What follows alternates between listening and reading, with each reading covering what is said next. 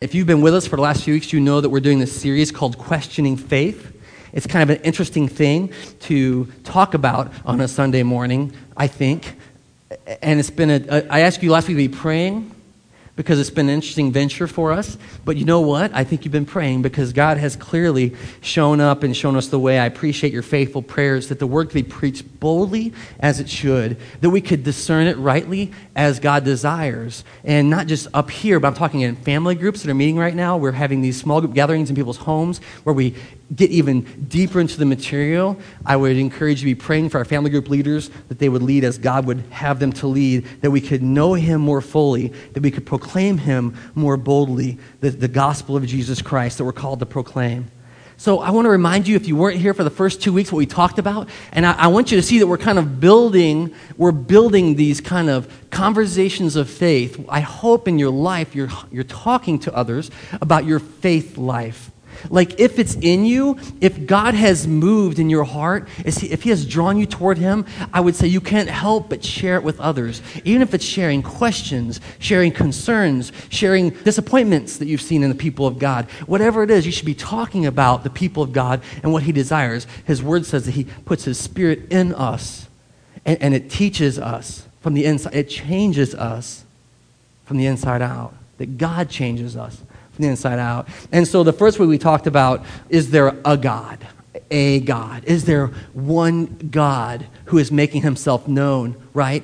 And the second week we asked the question is the Bible true? And those two things are kind of fundamental building blocks to your faith. If you haven't worked those things out yet, you'll be constantly sketching on everything else. You'll be thinking, I don't know if I can trust this, or I don't know if this is even real. And there'll be this constant kind of waffling in your faith life.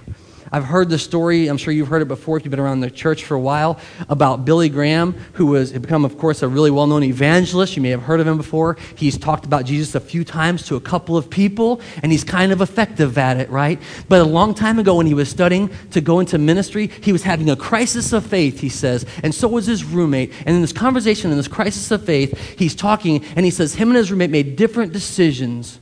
His roommate decided that I just can't trust it and, and walked away. And, and Billy Graham says, in that moment, that defining moment, I just decided to trust Jesus, to believe him fully for everything. And God has used him to reach many, many people for the glory of God.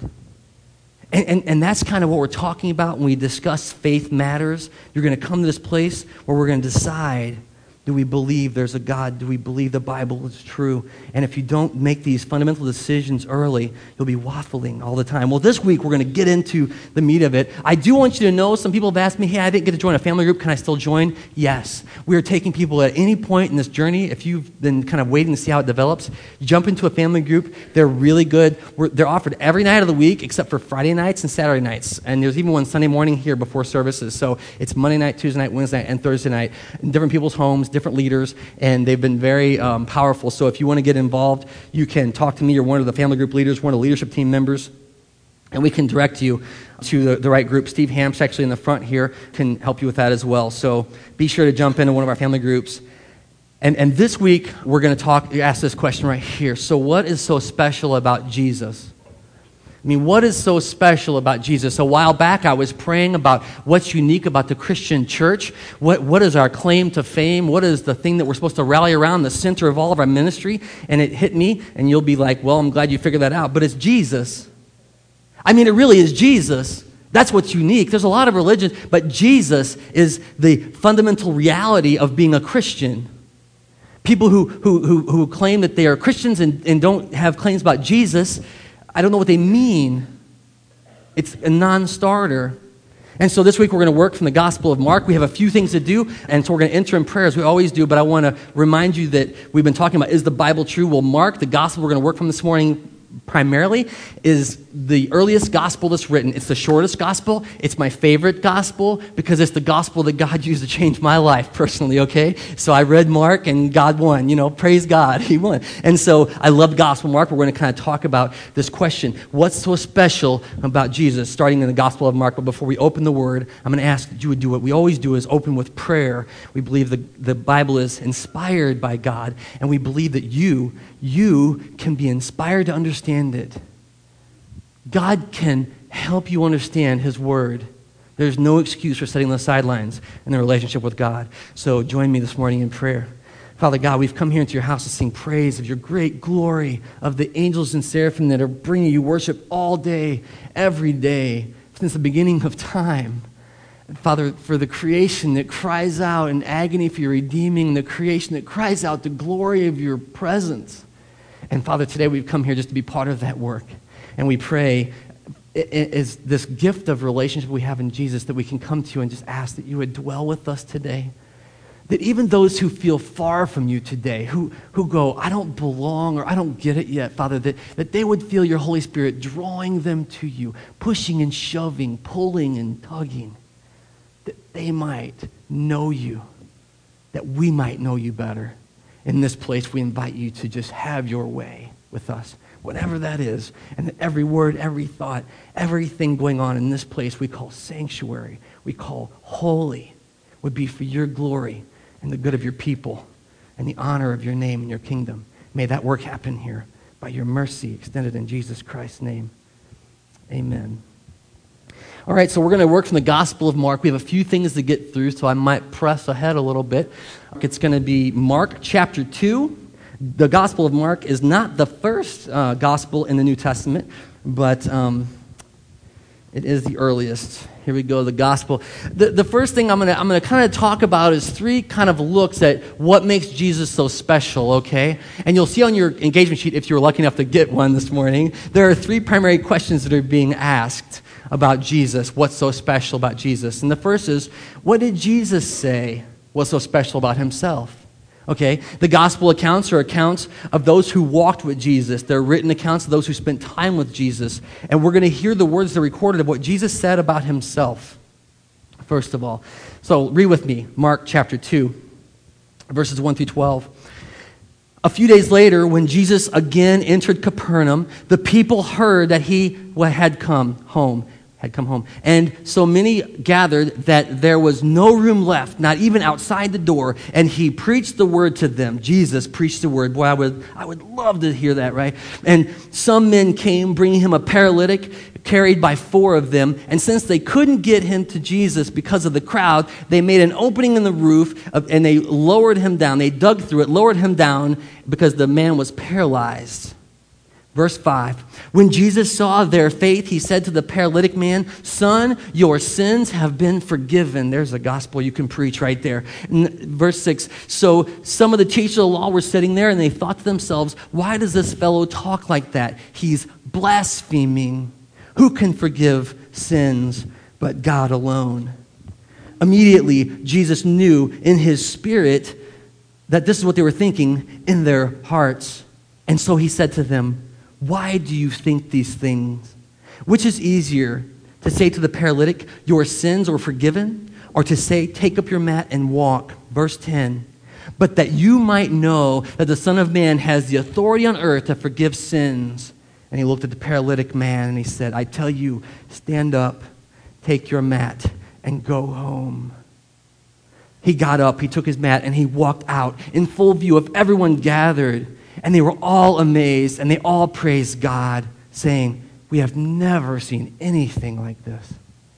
Now, you've probably heard this story before. We've preached this story before here at Family Bible Church about the faith of these men bringing their friend to Jesus, about how when the word is preached, people are pressing in on every side. There's this urgency, there's this desire, there's this wanting for Jesus himself, nothing but the real thing, and you'll do anything to get it. But today I want you to see what Jesus does.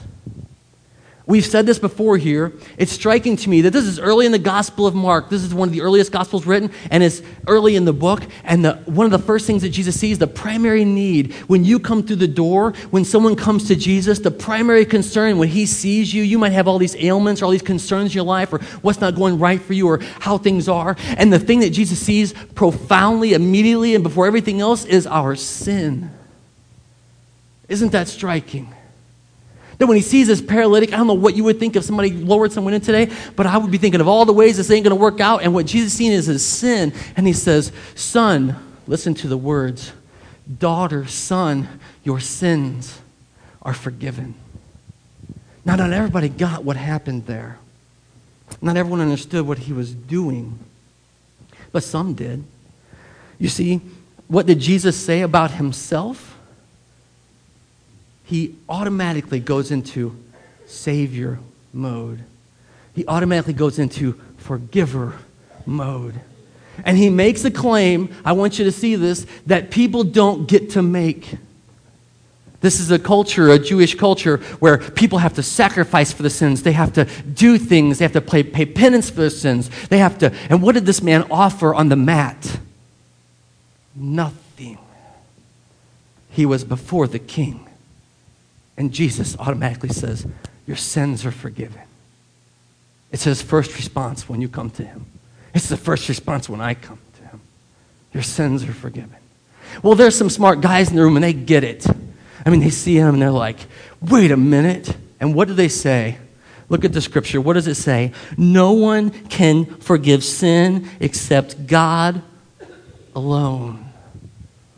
They know the place that forgiveness lies. They know the one that has a right to call us to account. And they say, Jesus, who are you? Who are you? You see, when Jesus forgave the sins of the paralytic man, when he chose to act in that way, he was equating himself to God. He was. By his function, he was saying. Now, I know there's place in Scripture where it says he did not consider himself to be equal with God, but I'm telling you that here in this moment, he, he knows what he's called to do and he does it. He forgives sins. Well, they challenge this in their hearts. I want you to see how God, how Jesus discerns this. I want you to see what the word says. It says, He discerned in His spirit. I always tell you, walk around with a life of discernment. He discerns in His spirit what's happening in their hearts, and He calls it out on the spot. He says, I know what you're thinking. And then He finishes His lesson on what he believes of himself in the Gospel of Mark this way But that you might know that the Son of Man has the power to forgive sins here on earth. You see, he said a lot of stuff right there about himself. And when he talks about the Son of Man, this is a title, it's an Old Testament reference to humanity as a whole, but to God's place in humanity, to what God's going to do with his people. But there's something unique about the way the New Testament treats Son of Man. It's always the Son of Man. You see, the Old Testament would kind of make it like the Son of Men or all human. And, and Jesus says that you might know that the Son of Man, talking about himself, me. Why? They accused him. You can't forgive sins. That you might know that me, the Son of Man, can forgive sins. I will say this get up, take your mat, and walk. So not only does Jesus say, I can forgive sins, but through the miracle of healing, and the miracle that you and I would say is greater than any other miracle, he demonstrates his divine power and authority through this work. Everyone was amazed. Look what the word says. And everyone said, we have never seen anything like this before a demonstration of God's power. They were all amazed at his work. So, the first thing that we know that Jesus does is he claims this role. He claims this authority of forgiving sins.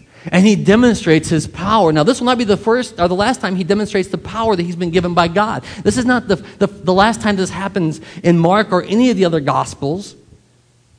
But here he demonstrates it clearly. He links it to his divine authority granted by the Father. The accusation is, Jesus, you can't do this. And Jesus says, Oh, I most certainly can. Look with me, if you will, now. We're going to press ahead to another passage in the, the Gospel of Mark. It's at the, near the end. So just flip back a few pages. Um, I'm trying to make this pretty easy. And we're going to go to um, Mark 14. This is another story about Jesus and what he thought about himself. It comes in, the ver- in verses 14, 53 through 64. And this is what the word says. By the way, this is right after he gets arrested. Okay, so he's, he's, been, he's been betrayed, he's been arrested, and he's being led before his accusers. Hear the word. 53, they took Jesus to the high priest and all the chief priests. I mean, these guys are the top muckety mucks in the organization, and the elders and the teachers of the law, and they all came together. Now, those guys who accused him before were all gathered around Jesus. He's brought before them in chains, and Peter follows him at a distance right into the courtyard of the high priest, and there he sat with the guards, and he warmed himself by the fire. So Peter's checking this out. Verse 55 The chief priests and the whole Sanhedrin were looking for evidence against Jesus so that they could put him to death, but they could not find any evidence. Many testified falsely against him, but their statements did not agree with one another. So I want you to see what's happening. They're looking for trouble, they're looking for accusations, and they're getting a lot of them. People are saying, well, this is that's happening, and that's what's happening. But when they try to put them together, they had this burden of proof. You had to have two or three witnesses to bring an accusation, and they couldn't get any two or three people to agree on what he had done wrong. Everyone had a different story to tell. Many testified falsely against him, but their statements did not agree. Verse 57 Then some stood up and gave this false testimony against him. Now listen to this. We heard him say, I will destroy this man made temple, and in three days will build another not made by man. That might sound familiar to you because Jesus said something very close to that. Yet even these statements did not agree. Verse 60 Then the chief priest, the high priest, stood up before them and he asked Jesus, Are you not going to answer? What is the testimony that these men are bringing against you? But Jesus remained silent and gave no answer. I want you to think about this just for a second. You've been wrongly accused. You're in the garden praying. You're, you're, you're, you're teaching, you're asking your disciples, just pray with me, just be faithful and pray with me. And then you're betrayed by one of your own and you're let off in chains. And you're standing before these men who've been looking to accuse you for so long and they're just drumming up charges and everyone's saying different things. And you know what Jesus is doing? He's saying, nothing. I don't know how, if, you know, I would be, refute that one, refute this one, do that, brr, gee, you know, the defense, I'd have my lawyers, I'd be all, you know, lawyered up. And Jesus is standing there and he's defenseless against their false accusations. He makes no attempt. To the point that the high priest stops everything and goes, Aren't you even going to say anything? Do you have nothing to say about these charges? And Matthew, or Mark here records with Peter present that Jesus was silent and answered nothing. That's significant because look what happens next. The high priest had heard the accusations, and the major accusation he had heard, he confronts Jesus with directly, and he says this Are you the Christ, that is, Messiah, the Son of the Blessed One? Jesus' response is, I am and you will see the Son of Man sitting at the right hand of the Mighty One and coming on the clouds of heaven. The question that he chooses to answer is this Are you the Christ, the one that's been promised? And Jesus says, I am him. He claims that before everyone. He, he knew they would be completely offended completely offended. As a matter of fact, look in verse 63 their response to this. It says, The high priest then tore his clothes and says, Why do we need any more witnesses against him? You have heard the blasphemy. What do you think of it? Because this was the thing that they were accusing him of the whole time. It's like they get their, they get their uh, the, the criminal on the stand and nothing is sticking to him. And the one thing they want to stick, he actually proclaims himself. He confesses and he says, I am he. I am the Son of the Blessed One. It's interesting, too, here that the word says the Blessed One. It's always refer- used in reference to God. God was the only one worthy of praise, the only one to be adored. Have you ever thought about when we say that? Oh, that's adorable. You know, the scripture says that only God is adorable. It's adorable. When we worship Him, it's right. Pure. It's what we're called to do. And he says, Are you claiming to be the Son of the only one worthy of worship? The Messiah, the Christ? And Jesus says, Yeah, I am. That's me. Every other accusation he could have so readily refuted, he did not. But this one that he could have had his chance to say, You know, I'm not. I know what you're going to do, how you feel about this, but he doesn't. He claims it explicitly. He, he makes no attempt to dodge that question. He wants everyone there to know what he's saying about himself. He's not afraid. I asked this this morning because this is significant. When you say, What's so special about Jesus? you have to start with what Jesus says about himself.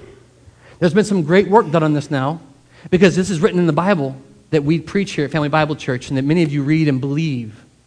And when Jesus says here that he is the Christ, he is self proclaiming his fulfillment of the messianic prophecies in the First Testament, and he knows it.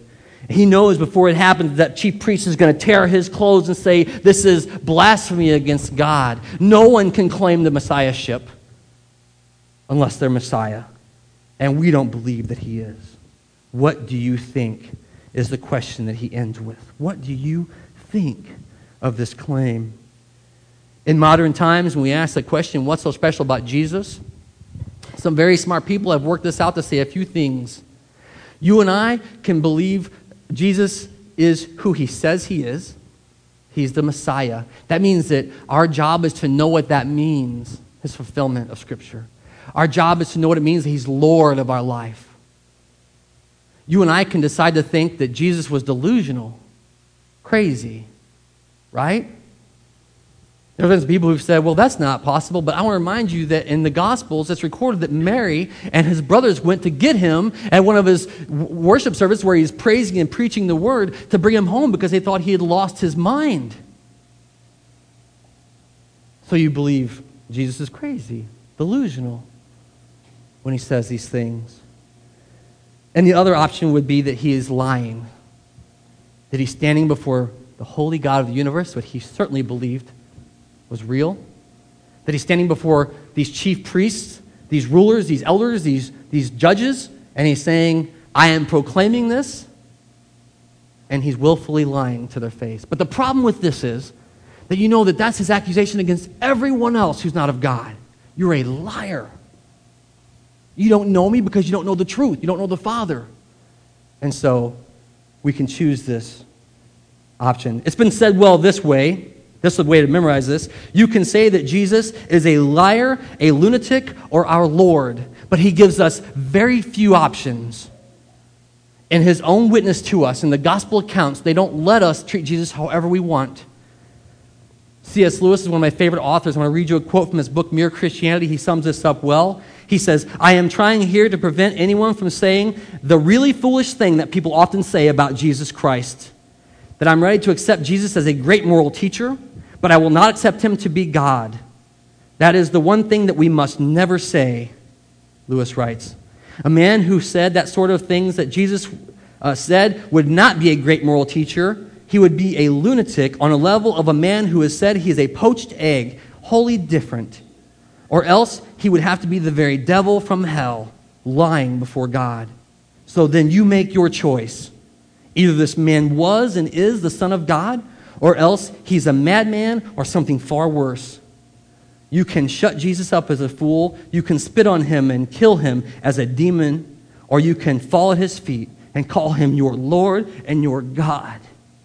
But let us not come up with any patronizing nonsense about his being a great human teacher, because he has not left that open to us. In fact, he was very intentional to not do so. Jesus himself did not make this option available to us. And today we treat him so carelessly. Well, the next question that I want to ask this morning, and we're going to still work from Mark here, is uh, this question What did the first disciples think? Turn with back in the Gospel of Mark with me to the eighth chapter, Mark 8 verses 27 through 30. You've heard this before too, I guarantee you. But I want you to see that what those who walk with Jesus said about Jesus. And again, this is from the Gospel of Mark, chapter 8, verses 27 through 30. Jesus and his disciples went on to the village around Caesarea Philippi. And on the way, he asked them, Who do people say that I am? He's walking with his disciples. And then the disciples replied and said, Some say John the Baptist, and others say Elijah, and still others one of the prophets. Those are some pretty good credentials, you know. If you want to be blamed of being somebody, you know, you could be Elijah, you could be John the Baptist, you know, he's been beheaded, you could uh, be a prophet. But Jesus isn't satisfied with any of these titles that people are claiming about him. And he looks at those who've been walking with him. I want you to see it. And he asks them, But what about you? See, I told you earlier that we have to come to terms with this. What about you? Who do you say that I am? This is the place we love Peter. Because, man, Peter gets it right. I mean, the Peter that gets so many things wrong in his life, like in this moment of decisiveness, he's there with all the other disciples. He's following Jesus. And in this moment, he steps forward and he says, You are the Christ, the Son of the living God. And Jesus says, Don't tell anyone else what you know of me. He doesn't say, No, no, Peter, not the Christ. Remember John the Baptist? I'm not the one that's coming. There's one that's coming after me. You remember Paul tearing his clothes and saying, I am not God. Jesus is. But here Jesus is like, Don't tell anyone yet. But Peter, what a great moment for Peter. You are the Messiah. You're not a prophet. You're not Elijah. You're not John the Baptist. You're the promised king. Peter believed, believed that he was. And Jesus here does not rebuke him. You know, and Jesus had no problem rebuking Peter. But here he doesn't. He's like, yeah, I'm the Christ. Wow. I mean, that's a moment in your walk with Jesus that you'll never forget when you realize that He's not just, you know, he, He's the promised King. He's everything. He's God incarnate. He is the picture, the perfect demonstration of God's love for us. We sang songs about this morning. Did you hear it? He humbled Himself and came to us to save us. He died on the cross to forgive our sins. He was raised to testify about His godly descent, and He walks among us. I mean, it's a beautiful reality. And when we realize, when we recognize Him for who He is, it takes all these other silly titles off the table, and He is Christ. He's our Lord. Not just our Lord, He's the King of the universe. He's God incarnate. Well, so here Peter says that about him. I want to show you one other disciple this morning. And we're going to actually press ahead to the book of Acts. It comes right after the Gospels, the Gospel of John. By the way, John 8 has some great stuff in it about um, Jesus' testimony about himself. And I just want to mention that to you. You can look that up later. We don't have time for it this morning. But Acts chapter 6, I want to introduce you to this guy named Philip. Now, you see, Philip is interesting because Philip comes after the ascension of Jesus and the start of the church. And that's kind of where we are in your life. This is the reality that we have in Christ, is that we weren't there walking with him, but we can know him intimately. And I want to read with you verses 6, 1 through 7 quickly, and then we're going to jump into a story about Philip, and we're going to wrap up actually with some prophecy. So check this out.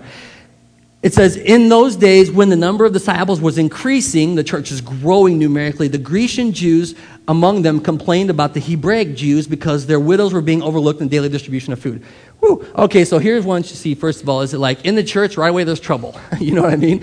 And what you see here is that the gospel is being preached to all nations, and that the Hebraic Jews are offended because, or the Grecian Jews are offended because not being cared for properly. Okay? And, and they're trying to figure out how to do this thing called, you know, following Jesus together. We call it the church.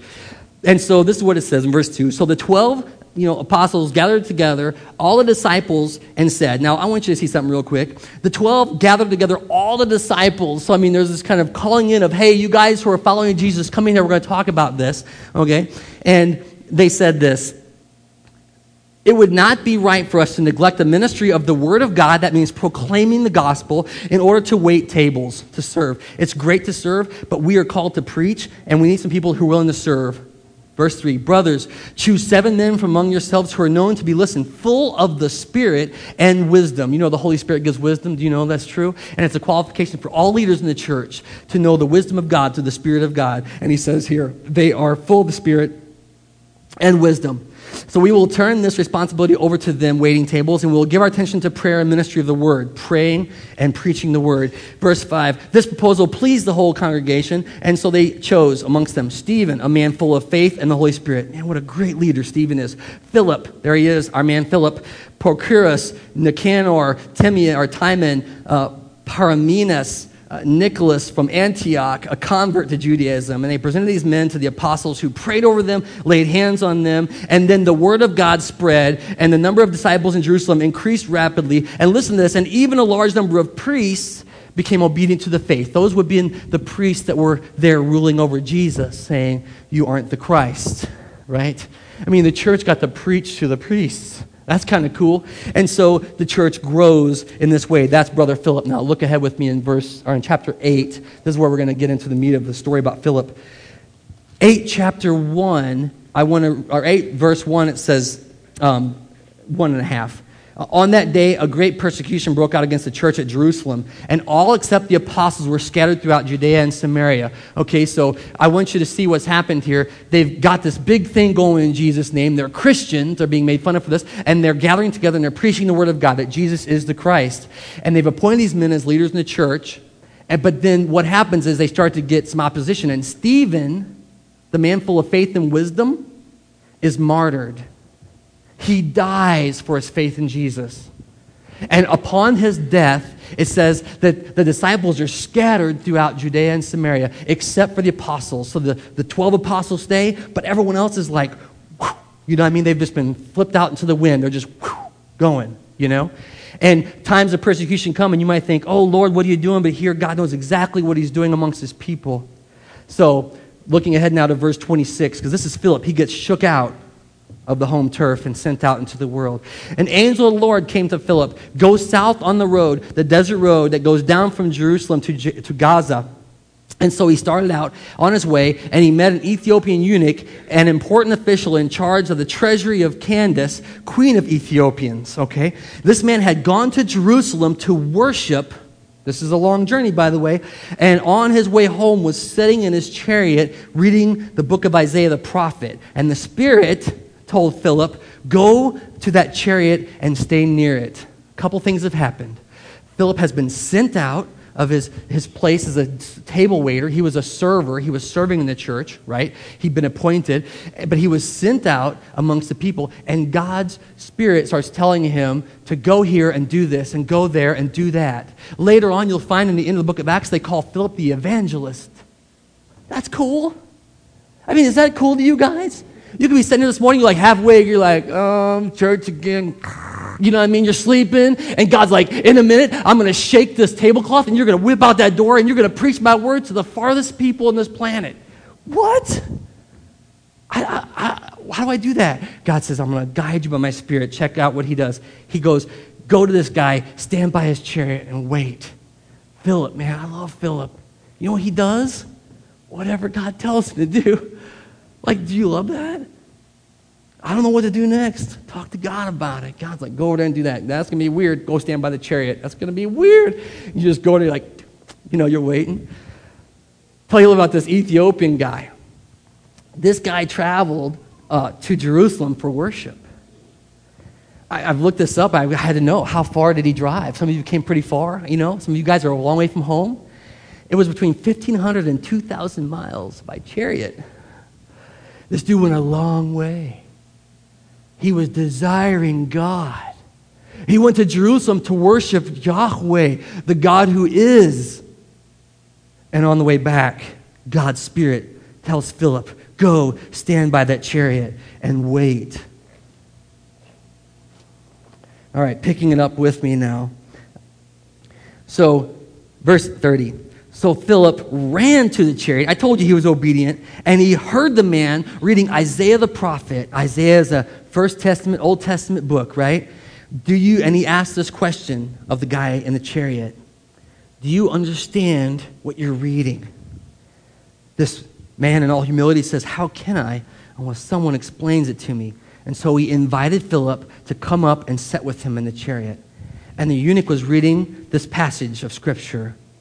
He was led like a sheep to the slaughter, and as a lamb before his shearer is silent, so he did not open his mouth. In his humiliation, he was deprived of justice. Who can speak of his descendants? For his life was taken from the earth. I want you to see how many things that God's working on here at once. If you don't think we follow a holy God who's doing far more than we can ever imagine, not only does he shake these disciples out of Jerusalem and send them into Judea and Samaria, but he's given them commands go here, do this. And he's got this eunuch from Ethiopia who's traveled a couple thousand miles, stopped on the side of the road, and looking at Scripture and saying, What does this mean? And here, Philip, this humble servant, gets to step up in the chariot and explain the Scriptures. Tell me, please, the eunuch says, who is the prophet talking about? Himself or someone else? And here's Philip's claim to fame. Then Philip began with that very passage of Scripture. and he told him the good news about Jesus. Philip didn't wait, you know, for the New Testament to be written down so he could, you know, gospel John 3:16 that guy. You know what I mean? Like Philip wasn't like, "Okay, if I have my study notes here today." Like he started right where that guy was. And he's like, "I can explain the Messiah from here." And he began to share with this eunuch the gospel of Jesus Christ. Well, you know the rest of the story. I love this. As they traveled along the road, right?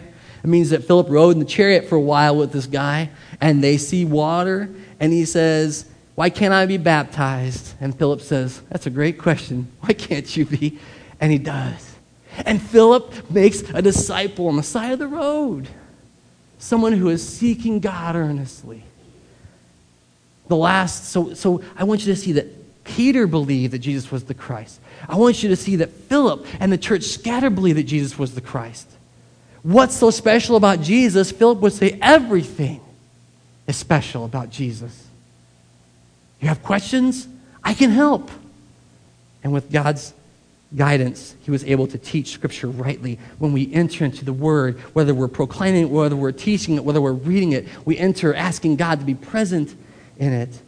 And here he does it. Check it out. I want to do one last scripture. It's going to come in the book of Isaiah.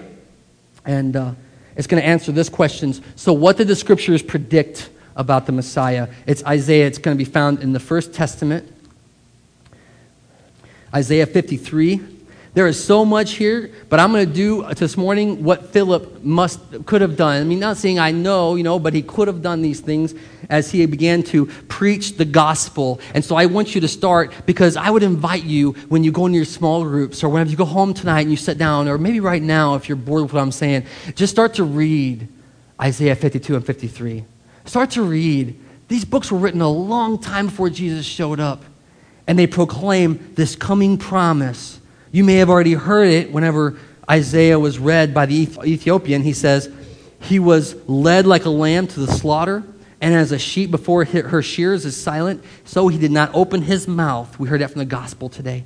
By oppression, that means arrest and judgment, he was taken away. And who can speak of his descendants? And this is where he said, Who is he speaking of? And Philip is like, I know. It's Jesus. Read with me in verse 7, or verse 9, 8 and a half. we'll get there. For he was cut off from the land of the living. For the transgressions of my people, he was stricken. That means that the Messiah was going to die. He was assigned a grave with the wicked and with the rich in his death, though he had done no violence and there was no deceit found in his mouth. Do you remember what the accusation was? This man is blaspheming, he's lying about God. The Messiah gave no lie, he had done no violence. Verse 10 Yet it was Yahweh's will to crush him. It was Yahweh's will to cause him to suffer.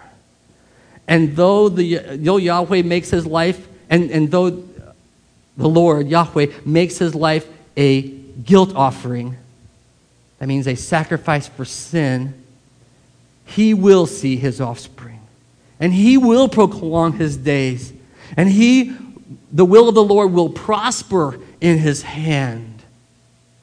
I just told you the Messiah is going to die. Something else of interest is when Jesus is on the cross and he's being ridiculed by those who've crucified him. He's being mocked because God don't die on the cross. He cries out, my God, my God, why have you forsaken me? And you think, why does he say that? He's remembering Scripture and the promise of Messiah, the promise of the price, the promise of the plan. And Jesus on the cross knows it more than anyone why he is dying for all of us.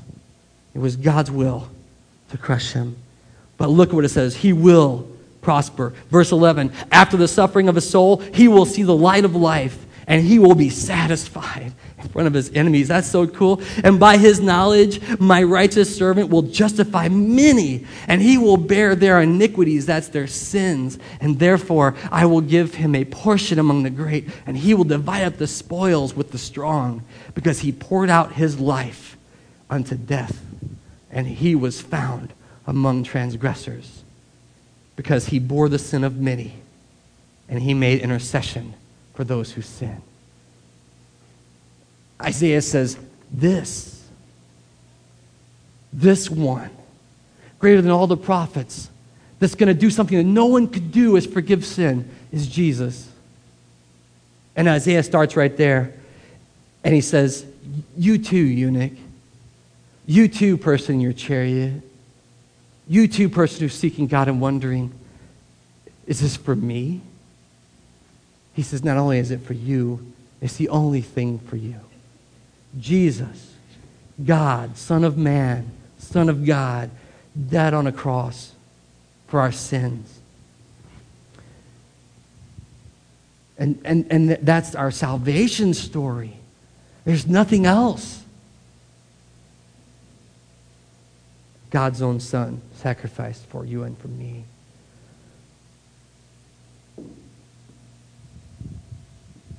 So, where does that leave us?